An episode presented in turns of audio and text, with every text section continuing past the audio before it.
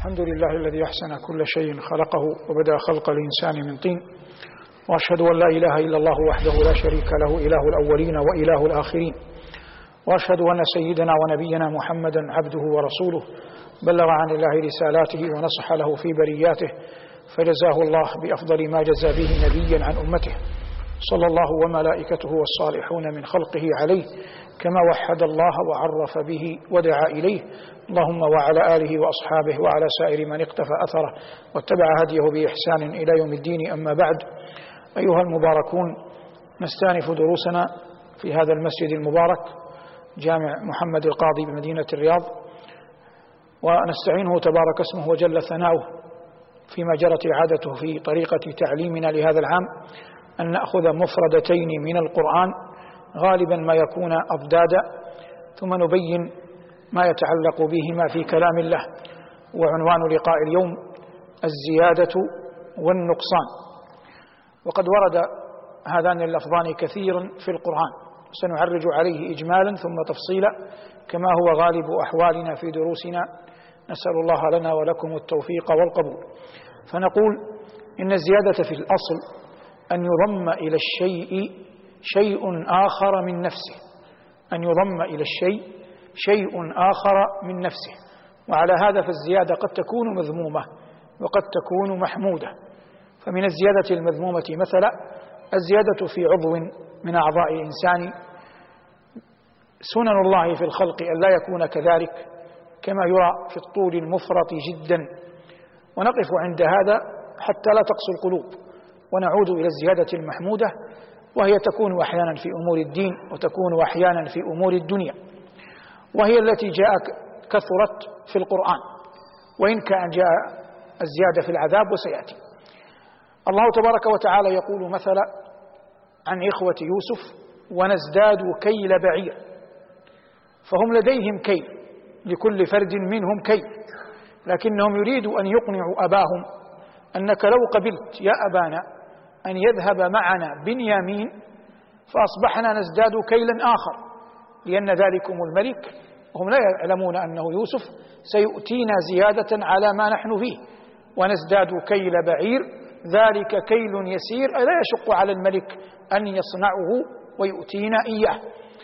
لكن الزيادة في أحوال أصحاب رسول الله صلى الله عليه وسلم وهذه جاءت في القرآن كثيرا أنه كلما عظم الخط وجل الكرب. أنزل الله جل وعلا على أولئك الأخيار المتقين الأطهار من أصحاب الرسول المختار صلى الله عليه وسلم ما يزيدهم توفيقا سكينة إيمانا في مواضع عدة. فبعد المنقلب من أحد وما كان فيها قال الله جل وعلا عنهم الذين قال لهم الناس إن الناس قد جمعوا لكم فاخشوهم. ماذا قال ربنا؟ قال فزادهم إيمانا. وقالوا حسبنا الله ونعم الوكيل فانقلبوا بنعمة من الله وفضل. فالزيادة هنا من الله لهم رحمة وفضل وإجلال جعلهم رضوان الله تعالى عليهم صابرين ثابتين رغم الجروح والأساء وما كان من كثرة القتلى فيهم رضوان الله تعالى عليهم أجمعين. وكذلك الأمر تكرر بعدها في غزوة الأحزاب. فإن العرب فإن قريشا جمعت أكثر العرب وأتوا للمدينة من كل شق وأصبح الأمر مخيفا. وقال المنافقون إن بيوتنا عورة. وقالوا ما وعدنا الله ورسوله إلا غرورا. لكن الزيادة هنا جاءت زيادة محمودة لأصحاب رسول الله صلى الله عليه وسلم.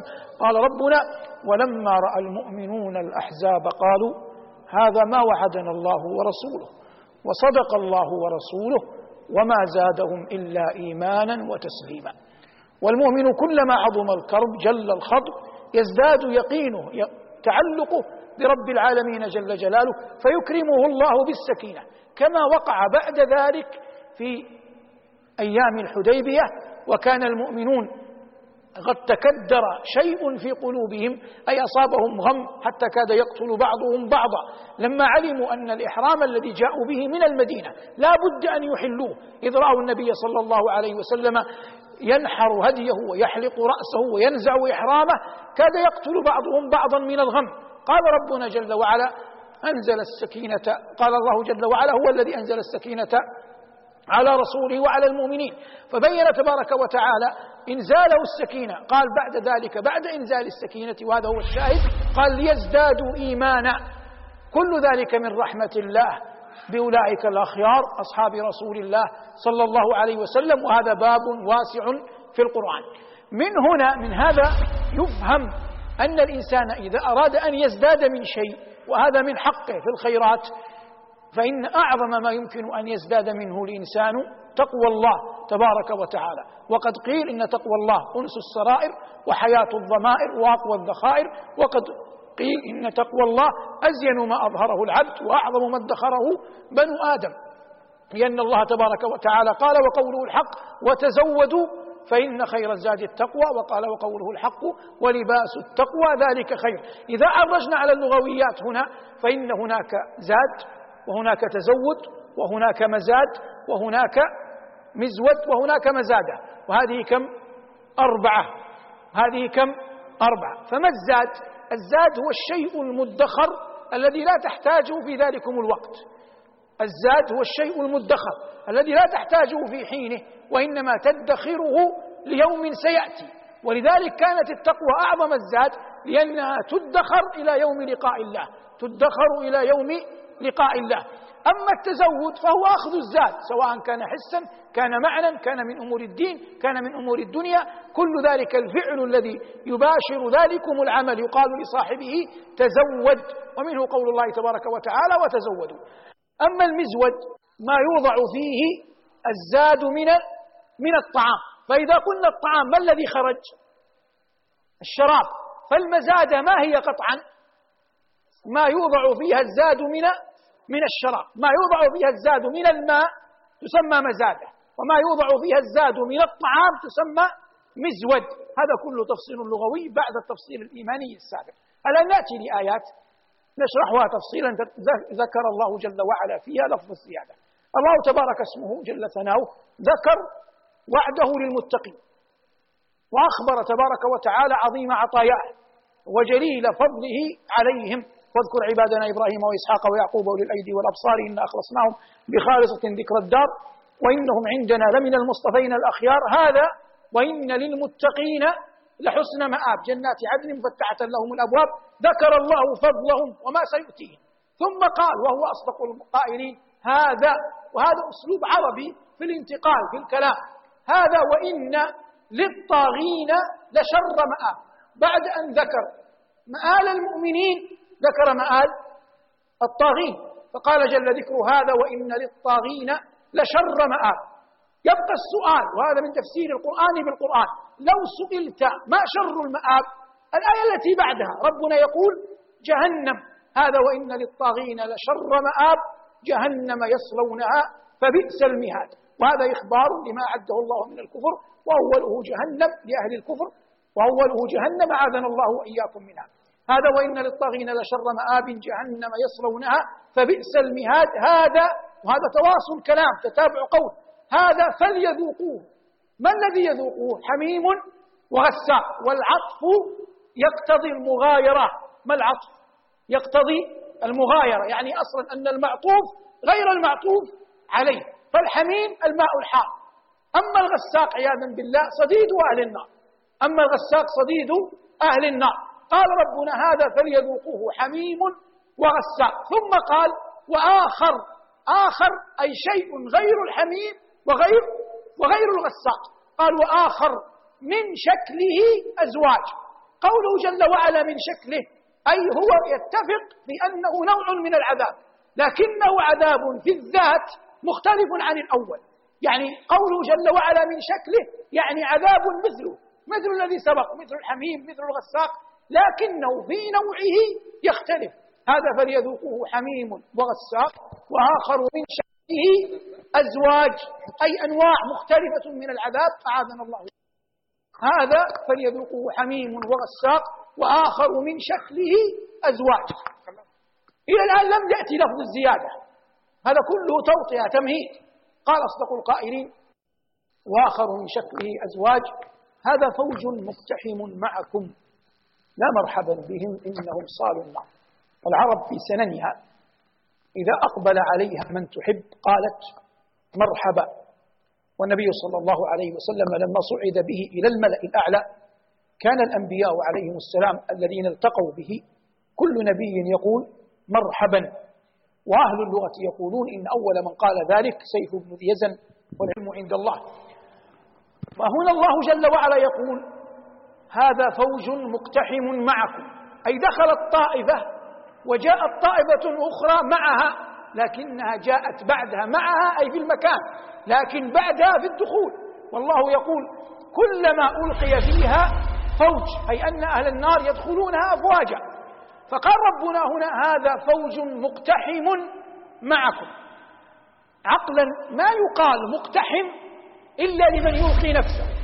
فأنت تعاتب أخاك تعاتب ابنك تعاتب رجلا يعز عليك تقول له أنت لا لما تقتحم هذه الأمور؟ كأنه هو الذي أدخل نفسه فيها. فهم يجدون من وراء ظهورهم من قمع الملائكة ما لا يطيقون له صبرا. فيدفعهم هذا إلى أن يفروا من قمع الملائكة إلى أن يلقوا أنفسهم أين في النار. ولهذا قال الله جل وعلا عنهم هذا فوج هؤلاء المتحدثون أصلا أهل النار في الغالب. قد يكون الملائكة. هذا فوج مقتحم معكم. فيقولون لا مرحبا بهم وقد يكون كما قال بعض أهل العلم هذا من كلام الملائكة. إنهم صالوا النار. يعني يصفون الحال. فيرد من كان قبلهم لأن الذين يدخلون في الأول الرؤساء. فيقول الأتباع الذين بعد الرؤساء قالوا بل أنتم لا مرحبا بكم. أنتم قدمتموه لنا. أنتم أغويتمونا أنتم أغررتم بنا أنتم ترأستمونا أنتم قدتونا إلى هذا المصير. أنتم قدمتموه لنا فبئس القرار. ثم يقول الله عنهم أنهم يقولون قالوا ربنا من قدم لنا هذا وهذا يدل على أن القائل هم الأتباع. قالوا ربنا من قدم لنا هذا هذا ليس استفهاما هذا مبتدأ يحتاج إلى خبر. فزده وهذا لفظ الشاهد فزده عذابا ضعفا من النار. فزده عذابا ضعفا من النار. أي أن الأتباع يقولون يناجون ربهم ينادون ربهم هم هالكون هالكون. لكن فيهم حنق فيهم غيظ على من كان سببا فيهم. وكل ذلك يجري بقدر الله. قالوا ربنا من قدم لنا هذا فزده عذابا ضعفا في النار. هنا نأتي لقول الله تبارك اسمه وجل ثناؤه فزده عذابا ضعفا في النار.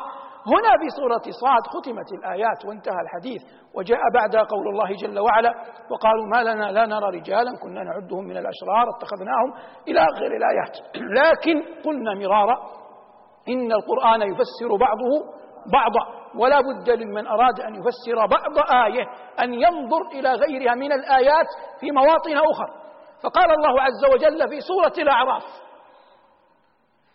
ذكر تبارك وتعالى هذا في سورة الأعراف وكيف يدخلون وأنه جل وعلا قالوا يخاطبون ربهم فزده عذابا ضعفا في النار. جاء الجواب قال لكل ضعف ولكن لا تعلمون. جاء في الأعراف لكل ضعف ولكن لا تعلمون. أصبح أن الأتباع يناشدون الله في يوم وهم في النار أن يجعل للرؤساء ضعف. فيجيبهم الملك الملائكة الموكولون بهم أن لكل ضعف. ما معنى لكل؟ لمن ومن؟ للرؤساء والأتباع. أصبح لا بد أن يذهب الإنسان كمفسر كمتدبر أن يفقه لما هؤلاء وما ولما هؤلاء. ما الشيء الذي يشتركان فيه؟ الكفر أحسنت. يشتركان في في الكفر. فهذا يعذب الأتباع لأنهم كفار والرؤساء يعذبون لأنهم كفار. بقينا في ماذا؟ بقينا في الضعف لماذا قال الله لكل ضعف؟ فيعذب الرؤساء زيادة وأنا أشرح كلمة زيادة زيادة على الكفر لأنهم دعوا الناس إلى الكفر. دعوا الناس إلى الكفر. فباعتبار أنهم كانوا رؤوسا في الناس أئمة يدعون الناس إلى الكفر عذبوا هذا العذاب. وأما الأتباع فإنهم يعذبون العذاب الأول مثل من كان قبلهم في ماذا؟ بالكفر. فيبقى الضعف الضعف ينالونه لأنهم تركوا أئمة الحق والهدى واتبعوا أئمة أئمة الكفر. فهؤلاء الأولون للإغواء والإغراء والآخرون للاتباع والانحناء. ظاهر؟ ظاهر. إذا أدرك هذا فزده عذابا ضعفا في النار. ينبغي للمؤمن العاقل وهو يتدبر القرآن أن ينظر. ولا بد للإنسان أن يعلم أن كل أحد مهما عظم فضله وعلى قدره وظهر عليه من النور ما ظهر يبقى عبدا غير معصوم يصيب ويخطئ. والذي عصمه الله. من هذا كله نبي نبينا صلى الله عليه وسلم. وقد كان مالك رحمه الله يقول كما في الخبر المشهور عندكم وعند غيركم ما منا يتحدث عن العلماء إلا ورد ومردود عليه في رواية يؤخذ من قوله ويرد إلا صاحب هذا القبر ويشير إلى قبر النبي صلى الله عليه وسلم. والله يقول لقد كان لكم في رسول الله أسوة حسنة ومع ذلك فقد كتب الله لبعض أهل العلم من السابقين واللاحقين قبولا عند خلقه والله أعلم بذلك. يفتن هؤلاء بهؤلاء وهؤلاء بهؤلاء لكن المهم أن تكون ممن يتبع ممن غلب على ظنك أنه على الحق وأنه على هدي الكتاب والسنة فيكون لك ذلك أعظم أجرا وأنفع حالا ومآلا عند عند ربك تبارك اسمه وجل ذكره. من الآيات التي وردت فيها ذكر الزيادة قول الله جل ذكره للذين أحسنوا الحسنى وزيادة. اللام حرف جر والذين اسم موصول مبني على الفتح في محل جر. للذين أحسنوا وأحسنوا فعل وفاعل صلة الموصول لا محل له من الإعراب. والجملة والكلمة بعمومها تعني أن هناك قوما محسنين. أعد الله لهم الحسنى. فما الحسنى في قوله جل ذكره للذين أحسنوا الحسنى؟ الجنة. ما الحسنى؟ الجنة. بقي أين الموضع الإشكال موضع البحث وزيادة؟ فبعض أهل العلم يقول إن الزيادة هنا ما لا يخطر على بال أحد مما كتبه الله جل وعلا لأهل طاعته. وآخرون قالوا مزيد من الإفضال والإنعام لا تدركه أفهام أهل الأرض حتى يخبرون به وأجل ذلك رضوان الله وفي القرآن ورضوان من الله أكبر. وقال آخرون وهذا عليه كثير من المفسرين إن المراد بالزيادة هنا رؤية وجه الله العلي الأعلى. وقد قلنا مرارا وسنقول ونبقى نقول ما بقينا أن الدنيا لا تطيب إلا بذكر الله والآخرة لا تطيب إلا بعفو الله والجنة لا تطيب إلا برؤية وجه الله. بلغنا الله وإياكم تلك المنازل العالية ورزقنا الله وإياكم من الخير أكمله وجعلنا ممن يستمع القول فيتبع أحسنه. في اللقاء القادم نبين مفردة النقص بعد أن بينا مفردة الزيادة. والعلم عند الله وصلى الله على محمد وآله والحمد لله رب العالمين.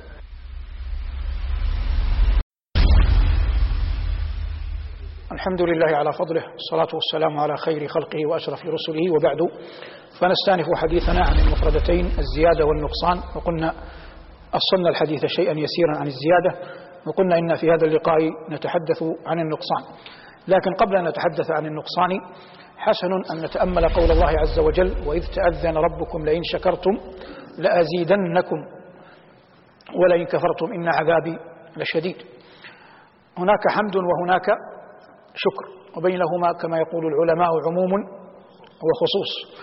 فالحمد أعم من الشكر باعتبار سببه باعتبار سببه بمعنى أن الحمد يكون يقوله المؤمن لربه الحمد لله على كل حال في السراء والضراء ونعوذ بالله من حال أهل النار. وأما الشكر فسببه ماذا؟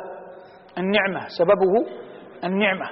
ولا يقول أن عاقل أشكر الله على البلاء وإنما يقول أحمده على البلاء. هذا باعتبار أن الحمد أعم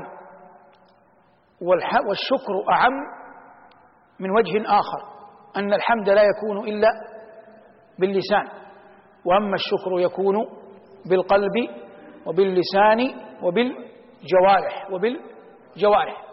هنا قال أصدق القائلين وإذ تأذن ربكم لئن شكرتم لأزيدنكم. تأذن بمعنى أعلم لأن الأذان هو الإعلام وهذا تفضل وتكرم منه تبارك اسمه وجل ثناؤه. وإلا ربنا لا ملزم له. لئن شكرتم لأزيدنكم. اختلف العلماء في المراد بالشكر على ماذا؟ كيف يكون؟ والمراد بأزيدنكم على أقوال. يمكن جمعها فيما يظهر إلى ثلاثة. إلى كم؟ إلى ثلاثة. والمعنى لئن أشكرتم توحيدي شكرتموني بتوحيدي وطاعتي زدتكم في الثواب.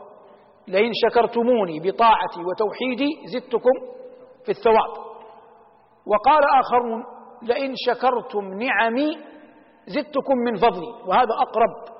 لئن شكرتم نعمي زدتكم من فضلي. وهذا أقرب. وآخرون قالوا لئن شكرتم إنعامي زدتكم توفيقا للطاعة. لئن شكرتم أنعامي عليكم زدتكم ماذا؟ توفيقا للطاعة. ويمكن أن يقال إن هذه الأقوال الثلاثة يمكن جمعها جميعا أنها تفيء إلى معنى إلى معنى واحد. المهم أن من أسباب الزيادة ماذا؟ الشكر. كما أن من أسباب النقصان وزوال النعم الكفر مع ما توعده الله جل وعلا للكافرين عياذا بالله في نار في نار جهنم. وقد قالوا إن الهادي الخليفة العباسي الرابع أنا أشرت بيدي. الرابع وهو أخو هارون الرشيد وابن المهدي. كان يريد أن يأكل يريد أن يأكل وهو يطعم. فقدر أن أحد الناس دخل عليه. فسبق ذلكم الداخل لسانه. وأقول سبق لأن الداخل على الملوك على الخلفاء على الأمراء عادة لا يقول قولا ينغص عليهم ما هم فيه. فذكر بيتين في الشكر يخاطب بها الهادي دون أن يستحضر أن هذا وقتها أن هذا أمير أن هذا أمير المؤمنين. فقال أنالك رزقه لتقوم فيه بشكره أو ببعض حقه. ثم قال تقويت على معصيته برزقه.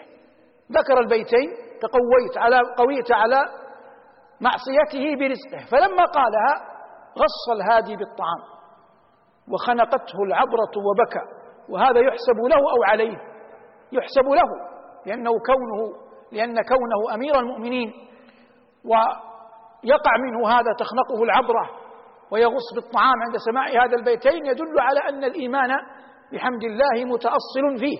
وقد كان هذا الخليفة شديدا جدا على الزنادقة تتبعهم وقتلهم ومن أشهر من سجنهم رجل يعرف بالحكمة يقال له صالح بن عبد القدوس وهو صاحب القصيدة المشهورة صرمت حبالك بعد وصلك زينب والدهر فيه تصرم وتقلب والقصيدة طويلة فيها حكم وعبر وعظات لكن هذا ممن ابتلي بهم ممن ابتلوا بالهادي سجنهم وكثيرا من أهل الزنادقة في زمانه قتلهم وسجنهم وقيل إن هذا وصية أبيه المهدي له. المقصود بيان قول الله جل وعلا لئن شكرتم لأزيدنكم ننتقل الآن إلى آيتين معلقتا بالنقص. قال الله عز وجل قاف والقرآن المجيد بل عجبوا أن جاءهم منذر منهم فقال الكافرون هذا شيء عجيب. أئذا متنا وكنا ترابا وعظاما ذلك رجع بعيد. قد علمنا ربنا يقول ما تنقص الأرض منهم وعندنا كتاب حفيظ. ما معنى قد علمنا ما تنقص الأرض منهم أهل العلم على ثلاث أقوال قول قوي وقول ضعيف وقول يمكن أن يقال إنه بين بين فأما القول الأقوى والذي تدل عليه الآية قد علمنا ما تنقص الأرض منهم. هم ماذا أنكروا؟ أنكروا البعث والنشور. وقالوا وإذا متنا وكنا ترابا وعظاما ذلك رجع بعيد أي غير معقول. جاء الجواب القرآني قد علمنا ما تنقص الأرض منهم. بمعنى أن الأرض تأكل أجسادهم وتصبح أجسادهم تظل في الأرض تضمحل. فمن كان عالما أين ذهبت أجسادهم؟ قادر على أن قادرا على أن يبعثهم. قادرا على أن يبعثهم. فيصبح هذا معنى الآية. يصبح معنى الآية أننا نعلم مآل تلك الأجساد بعد أن أرمت.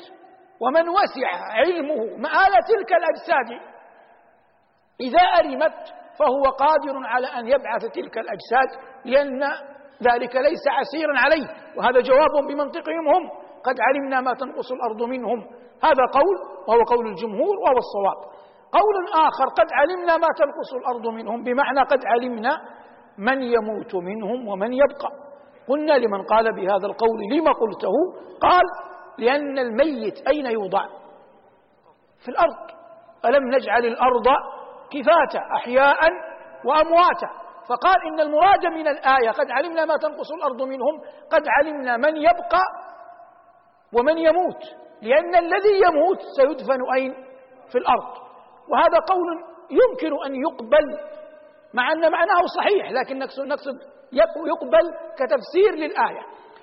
القول الأخير قد علمنا ما تنقص الأرض منهم أي قد علمنا من يبقى منهم على الإيمان ومن يبقى منهم على الكفر باعتبار أن الله سمى الإيمان حياة وسمى الكفر موتا وهذا وإن كان حقا إلا أنه يبعد أن يكون هذا تفسيرا لهذه الآية.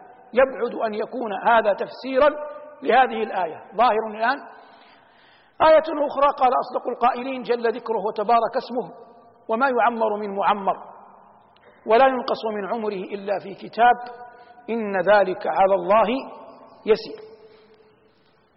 في الخبر الصحيح أن النبي أخبر أن هذه الأمة أعمارها بين ماذا وماذا؟ بين الستين والسبعين. فعندما نقول فلان معمر وفلان بتعبير القرآن ينقص من عمره نجعل هذا الجيل مرتبطا بهذا الحديث. لأن الأجيال في كل عصر منذ أن خلق الله آدم إلى يومنا هذا تختلف. ففي زمن نوح عليه السلام كانت الناس تطول أعمارهم وحتى في زمن البعثة كان هناك من طال عمره. يقولون إن لبيد بن ربيعة عمر 130 140 وعمرو بن كلثوم 140 وقيل إن سلمان الفارسي تجاوز المئة. وقيل أن المستوغر بن ربيعة تجاوز أكثر من ثلاثمائة عام. لكن هذه أشياء فرادى أفراد لا يمكن أن نجعلها حكما فنجعل حديث أعمار أمتي بين الستين والسبعين. فقال العلماء من زاد على السبعين يعتبر معمر. ومن مات دون الستين يعتبر ناقص. لكن ليس ناقصا أن مات قبل أجله. لا نتكلم ناقص بالنسبة إلى إلى غيره. بالنسبة إلى غيره وإلا لا يموت أحدا وبقي شيء من أجله. واضح هذا؟ قال أصدق القائلين وما يعمر من معمر. ما العمر؟ اتصال الروح بال بالبدن اتصال الروح بالبدن بالجسد تعبير واحد إن شاء الله. وظاهر هذا؟ إذا الروح متصلة بالبدن هذا عمر. فإذا فكت الروح عن البدن أصبح ذلك العمر قد قد قضي وانتهى. وهذا من معاني قول عليه الصلاة والسلام أعمار أمتي بين الستين والسبعين. قال ربنا وما يعمر من معمر ولا ينقص من عمره. الإشكال هنا في الهاء أيها من عمره. تعود على من؟ فإن قلنا إن تعود على الأول يصبح المعنى وما يعمر من معمر ولا ينقص من عمر ذلك المعمر. أصبحت تعود إلى شيء إلى شيء واحد فيصبح معنى الآية. وما يعمر من معمر وما ينقص من عمره لا تتحدث عن شخصيتين تتحدث عن شخصية واحدة. فيصبح المعنى ما مضى من عمره هذا نقصان وما بقي من عمره هذا هذا زيادة. فما يستقبله من أيام عمره هذا زيادة وما مضى من أيام عمره هذا هذا نقصان وما يعمر من معمر ولا ينقص من عمره. لكن هذا القول ثان مرجوح عندنا والعلم عند الله. بقي المعنى الذي نراه صوابا. وما يعمر من معمر ولا ينقص من عمره أي آخر غير ماذا؟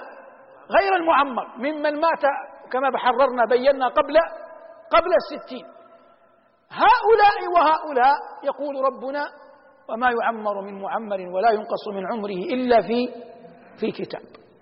إن ذلك كتابة آجالهم حصر أعمالهم علمنا بما كان وما يكون منهم. إن ذلك على الله يسير. إن ذلك على الله يسير. قول ربنا جل وعلا وما يعمر من معمر ولا ينقص من عمره إلا في كتاب أي ذلكم الكتاب هو اللوح المحفوظ. وما في اللوح المحفوظ لا يمكن أن يبدل لا يمكن أن يغير لا يمكن أن ينقص منه. قال الله وهو أصدق القائلين يمحو الله ما يشاء ويثبت. ثم قال وعنده أم الكتاب. وهو المراد هنا إن ذلك في كتاب أي ذلك قد كتب في كتاب عند الله تبارك وتعالى وهو ما يعرف باللوح باللوح المحفوظ. إذا تبين هذا فإن النبي عليه الصلاة والسلام قال خيركم من طال عمره وحسن عمله. والعلماء يقولون إن الستين معترك المنايا. الستين معترك المنايا. فمن بلغها ووصل إليها فقد أبلغ الله إليه العذر وقامت عليه الحجة. وحسن بالمرء أن يشتغل بعد الستين بما يقربه أكثر وأكثر إلى من؟ إلى ربه. ولا يعني هذا أبدا أن من دون الستين له أن يسرف على نفسه في الخطايا معاذ الله أن يقول بهذا أحد من أهل الإسلام. لكن المراد أن الحجة على الأول أعظم من الحجة على على الآخر. وقد يوجد في الناس من لا يكتب الله له العمر المديد لكن الله يبارك له في العمر فهو على صغر سنه وموته قبل الستين إلا أن الله جل وعلا يبارك له في العمر فتكون له من الصالحات الشيء العظيم الكثير الذي قد يخلد بعد وفاته. وأنتم تسمعون قطعا عن الإمام النووي رحمه الله تعالى رحمة واسعة. والنووي مات دون الخمسين. ومع ذلك ترك وراءه خيرا عظيما. وقلما تدخل اليوم مسجدا من مساجد المسلمين إلا ويقرأ فيه كتاب رياض الصالحين. ورياض الصالحين جمعه الإمام النووي. وقلما يبتدئ أحد بالعلم إلا ويحفظ الأربعين النووية. وقد جمعها من؟ الإمام النووي. وقلما يقرأ أحد صحيح مسلم إلا ويقرأ شرحه. والذي شرحه من كثيرون. لكن من أعظم من شرحه من؟ الإمام النووي وكتب غير ذلك رحمة الله تعالى عليه. والمراد كيف أن الله جل وعلا بارك له في العمر حتى ترك هذا الإرث العظيم الذي إن صدقت نيته وظاهره الصدق والعلم عند الله ولا نزكي على الله أحدا. لكن هذا يجعل الهمم تتوقد في الأنفس في الناس. وتجعل خاصة بعضكم من غلب على ظني أنه سيطرق باب العلم ينبغي أن يعلم أن الله إذا أراد به خيرا بارك له في عمره. وقد كان الإمام الذهبي رحمه الله يقرأ يوما في مسند الإمام أحمد رحمه الله والمسند تعب فيه الإمام أحمد تعبا عظيما إلا أنه في ذلكم الحين وقت الإمام الذهبي لم يرزق المسند من يقوم يهذبه يرتبه يبين حال بعض رجاله يرتبه على حروف المعجم. أمور عدة كان المسند يحتاج إليها وقيض الله لها بعض علماء هذا الزمان. قال الذهبي رحمه الله وقد طعن في السن يقول وهو يتصفح المسند ويكتب عنه قال فما أحوج هذا الكتاب العظيم والسفر الكريم أن يتولاه بعض العلماء؟ وقال ما قلناه قبل قليل من تهذيبه وترتيبه. قال ولولا يتكلم عن نفسه ولولا ضعف البصر ولولا ضعف البصر وقرب الرحيل لتفرغت له وعملت به. فهو لما تقدم في العمر شعر بأنه دنا دنا أجله وكلما كان الإنسان واضحا مع نفسه كان أقدر في السير إلى الله تبارك اسمه وجل ثناؤه. فقال لولا ضعف البصر وقلة الرحيل لعملت هذا. والمراد أيها المبارك مع قول الله جل وعلا وما يعمر من معمر ولا ينقص من عمره إلا في كتاب إن ذلك على الله يسير أن يعلم أن خير ما يؤتاه العبد أن يبارك الله جل وعلا له في عمره. كيف يعرف الإنسان أن الله جل وعلا بارك له في عمره؟ من أعظم الدلائل على أن الله يبارك لأحد في عمره أن يشغله الله جل وعلا بطاعته. ومن أسوأ الأمور أن يشتغل الإنسان بغير الله عن عن الله. ومجالس القيل والقال وكثرة الأحاديث عن الناس وشغل الإنسان اليوم بكثير مما تبثه الشاشات أو المنتديات. شغل كثيرا حتى من الأخيار عن طاعة الله بحجج واهية ويحسبونه هينا وهو عند الله عظيم. لكنه لو في آخر نهاره عند بيتوتته وهو يسلم نفسه للرقاد لو حاسب نفسه أين قضى أكثر وقته من خلالها سيعلم إن كان الله قد بارك له في عمره أو لا. في ذلكم الزمن الذي كانت فيه الطرقات وعرة والأوقات شحيحة. يقول صلى الله عليه وسلم من أصبح منكم اليوم صائما. قال أبو بكر أنا. قال من أطعم اليوم منكم مسكينا. قال أبو بكر أنا. قال من تبع منكم اليوم جنازة. قال أبو بكر أنا. وذكر أمورا اجتمعت في الصديق رضي الله تعالى عنه وأرضاه في برهة من نهار وضحا من وقت. لأنه رضوان الله عليه وهو خير الأمة بعد نبيها آتاه الله بركة في العمر وعلمه أين يقضي وقته وفيما وإلى ما تخطو قدماه. لكن أن يجلس الإنسان بالساعات أمام الشاشات إما على فجور وإما على منكر يحدث هذا ويخاطب هذا ويقع في سيئة تتبعها سيئة وإذا قام إلى الصلاة إن قام لها قام متكاسلا وإن وقف بين يدي الله تراه مشغولا بما خلفه وراء ظهره ينتظر متى يفرغ الإمام حتى يكمل ما ما بدأ به. ونحن نقول إذا وقر حقا عظمة الله عظم وقرت حقا عظمة الله في قلبك استحييت أن تشتغل بأحد غير شيء يقربك إلى من؟ إلى الله. أرشدني الله وإياكم وهدانا إليه. صلى الله على محمد وآله. والحمد لله رب العالمين.